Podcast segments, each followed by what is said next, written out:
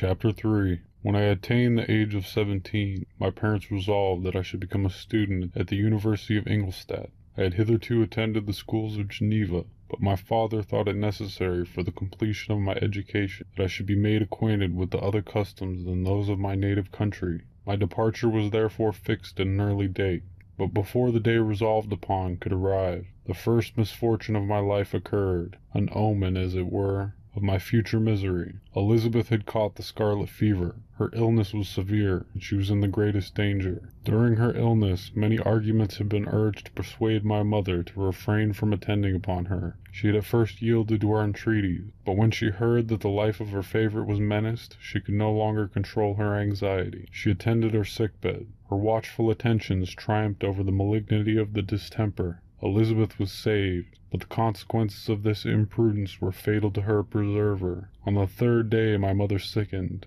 Her fever was accompanied by the most alarming symptoms, and the look of her medical attendants prognosticated the worst event. On her deathbed the fortitude and benignity of the best of women did not desert her. She joined the hands of Elizabeth and myself. My children, she said, my firmest hope of future happiness were placed on the prospect of your union. This expectation will now be the consolation of your father. Elizabeth, my love, you must supply my place to my younger children. Alas, I regret that I am taking from you, and happy and beloved as I have been, is it not hard to quit you all? But these are not thoughts befitting me. I will endeavour to resign myself cheerfully to death, and will indulge a hope of meeting you in another world. She died calmly, and her countenance expressed affection even in death. I need not describe the feelings of those whose dearest ties are rent by the most irreparable evil, the void that presents itself to the soul, and the despair that is exhibited on the countenance. It is so long before the mind can persuade itself that she whom we saw every day, and whose very existence appeared a part of our own, can have departed forever, that the brightness of a beloved eye can have been extinguished,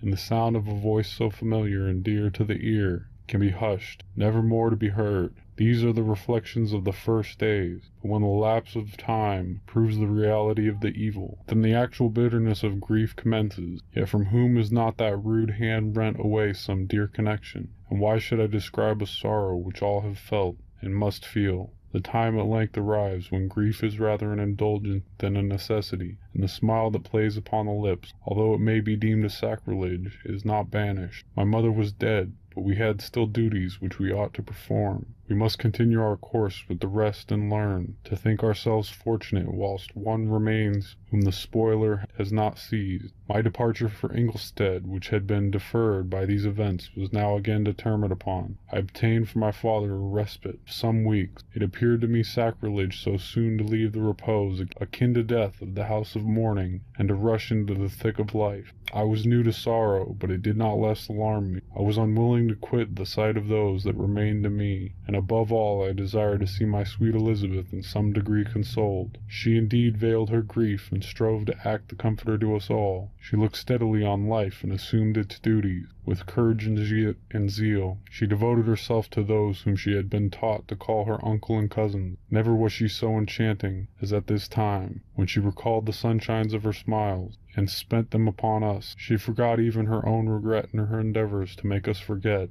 The day of my departure at length arrived. Clerval spent the last evening with us. He had endeavoured to persuade his father to permit him to accompany me, and to become my fellow student, but in vain. His father was a narrow-minded traitor, and saw idleness and ruin in the aspirations and ambition of, of his son. Henry deeply felt the misfortune of being debarred from a liberal education. He said little, but when he spoke I read in his kindling eye, and in his animated glance, a restrained but firm resolve not to be chained to the miserable details of commerce. We sat late. We could not tear ourselves away from each other, nor persuade ourselves to say the word farewell. It was said, and we retired under the pretence of seeking repose, each fancying that the other was deceived. But when at morning's dawn I descended to the carriage which was to convey me away, They were all there. My father again to bless me, Clerval to press my hand once more, my Elizabeth to renew her entreaties that I would write her often, and to bestow the last feminine attentions on her playmate and friend. I threw myself into the chaise that was to convey me away, and indulged in the most melancholy reflections. I, who had been surrounded by amiable companions, continually engaged in endeavouring to bestow mutual pleasure, I was now alone. In the university whither I was going,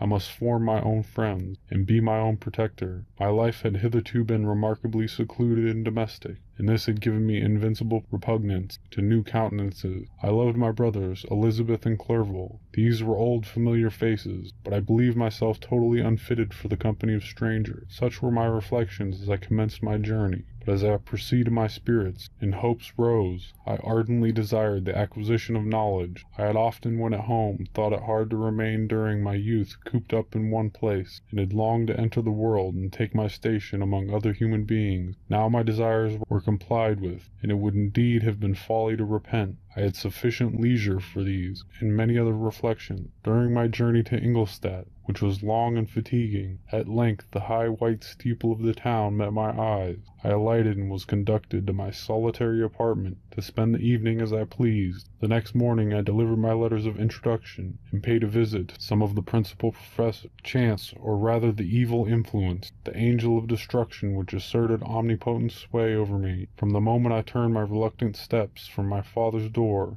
led me first to M. Krempe, professor of natural philosophy. He was an uncouth man, but deeply imbued in the secrets of his science. He asked me several questions concerning my progress in the different branches of science appertaining to natural philosophy. I replied carelessly, and partly in contempt, mentioned the names of my alchemists as the principal authors I had studied. The professor stared. Have you, he said, really spent your time in studying such nonsense? I replied in the affirmative. Every minute, continued M. Krempe, with warmth. Every instant that you have wasted on these books is utterly and entirely lost. You have burdened your memory with exploded systems and useless names. Good God! In what desert land have you lived, where no one was kind enough to inform you that these fancies, which you have so greedily imbibed, are a thousand years old and as musty as they are ancient? I little expected in this enlightened and scientific age to find a disciple of Albertus Magnus and Paracelsus. My dear sir, you must begin your studies entirely anew. So saying, he stepped aside and wrote down a list of several books treating of natural philosophy, which he desired me to procure, and dismissed me after mentioning that in the beginning of the following week he intended to commence a course of lectures upon natural philosophy and its general relations, and that M. Waldman, a fellow professor, would lecture upon chemistry in the alternate days that he omitted. I returned home not disappointed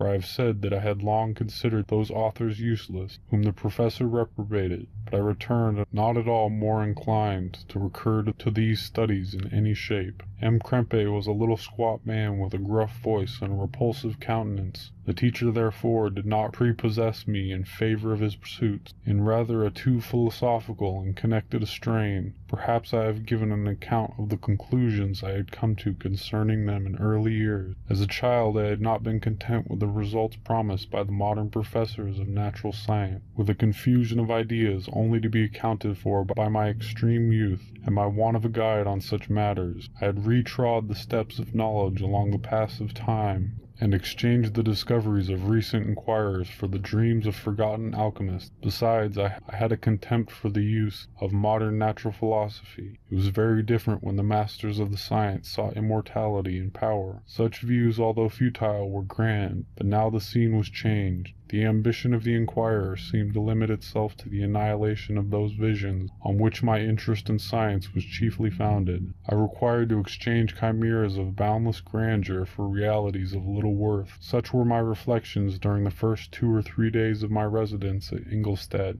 which were chiefly spent in becoming acquainted with the localities and the principal residents in my new abode. But as the ensuing week commenced I thought of the information which M. Krempe had given me concerning the lecture, and although I could not consent to go and hear that little conceited fellow deliver sentences out of a pulpit, I recollected what he had said of M. Waldman, whom I had never seen, as he had hitherto been out of town. Partly from curiosity and partly from idleness, I went into the lecturing room, which M. Waldman entered shortly after. The professor was very unlike his colleague. He appeared about fifty years of age, but with an aspect expressive of the greatest benevolence. A few grey hairs covered his temples, but those at the back of his head were nearly black. His person was short but remarkably erect and his voice the sweetest I had ever heard. He began his lecture by a recapitulation of the history of chemistry, and the various improvements made by different men of learning, pronouncing with fervour the names of the most distinguished discoverers. He then took a cursory view of the present state of the science, and explained many of its elementary terms. After having made a few preparatory experiments, he concluded with a panegyric upon modern chemistry, the terms of which I shall never forget.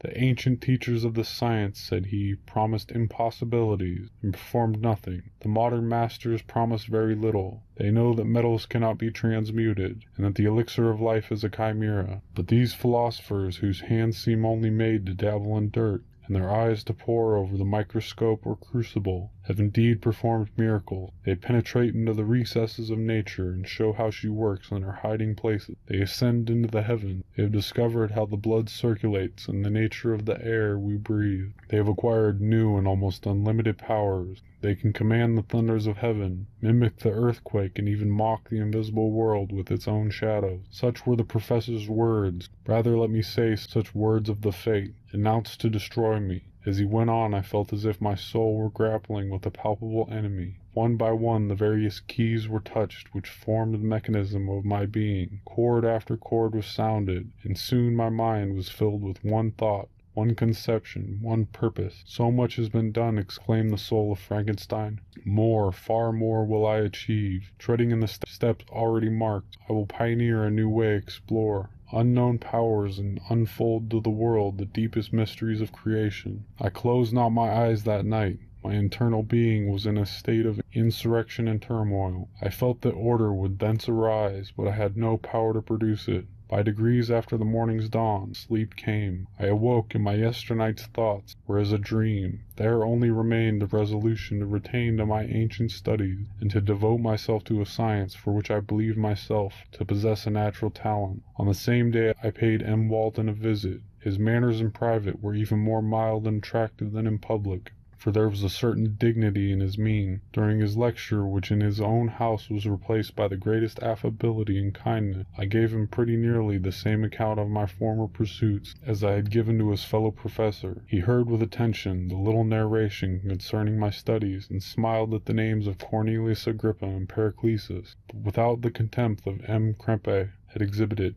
He said that these were men whose indefatigable zeal modern philosophers were indebted for most of the foundations of their knowledge. They had left to us an easier task to give new names and arrange in connection classification the facts which they in a great degree had been instruments of bringing to light. The labours of men of genius, however erroneously directed, scarcely ever fail in ultimately turning to the solid advantage of mankind. I listened to his statement, which was delivered without any presumption or affectation, and then added that his lecture had removed my prejudices against modern chemists. I expressed myself in measured terms with the modesty and deference from a youth to his instructor, without letting escape Inexperience in life would have made me ashamed, and any of the enthusiasm which stimulated my intended labours. I requested his advice concerning the books I ought to procure. I am happy, said M. Waldman, to have gained a disciple, and if your application equals your ability, I have no doubt of, of your success. Chemistry is that branch of natural philosophy in which the greatest improvements have been, and may be made. It is on that account that I have made it my peculiar study but at the same time I have not neglected the other branches of science. A man would make but a very sorry chemist if he attended to that department of human knowledge alone. If your wish is to become really a man of science, and not merely a petty experimentalist, I should advise you to apply to every branch of natural philosophy, including mathematics. He then took me into his laboratory and explained to me the uses of his various machines, instructing me as to what I ought to procure, and promising me the use of his own when I should have advanced far enough in the science not to derange their mechanism. He also gave me the list of books which I had requested, and I took my leave. Thus ended a day memorable to me. It decided my future destiny.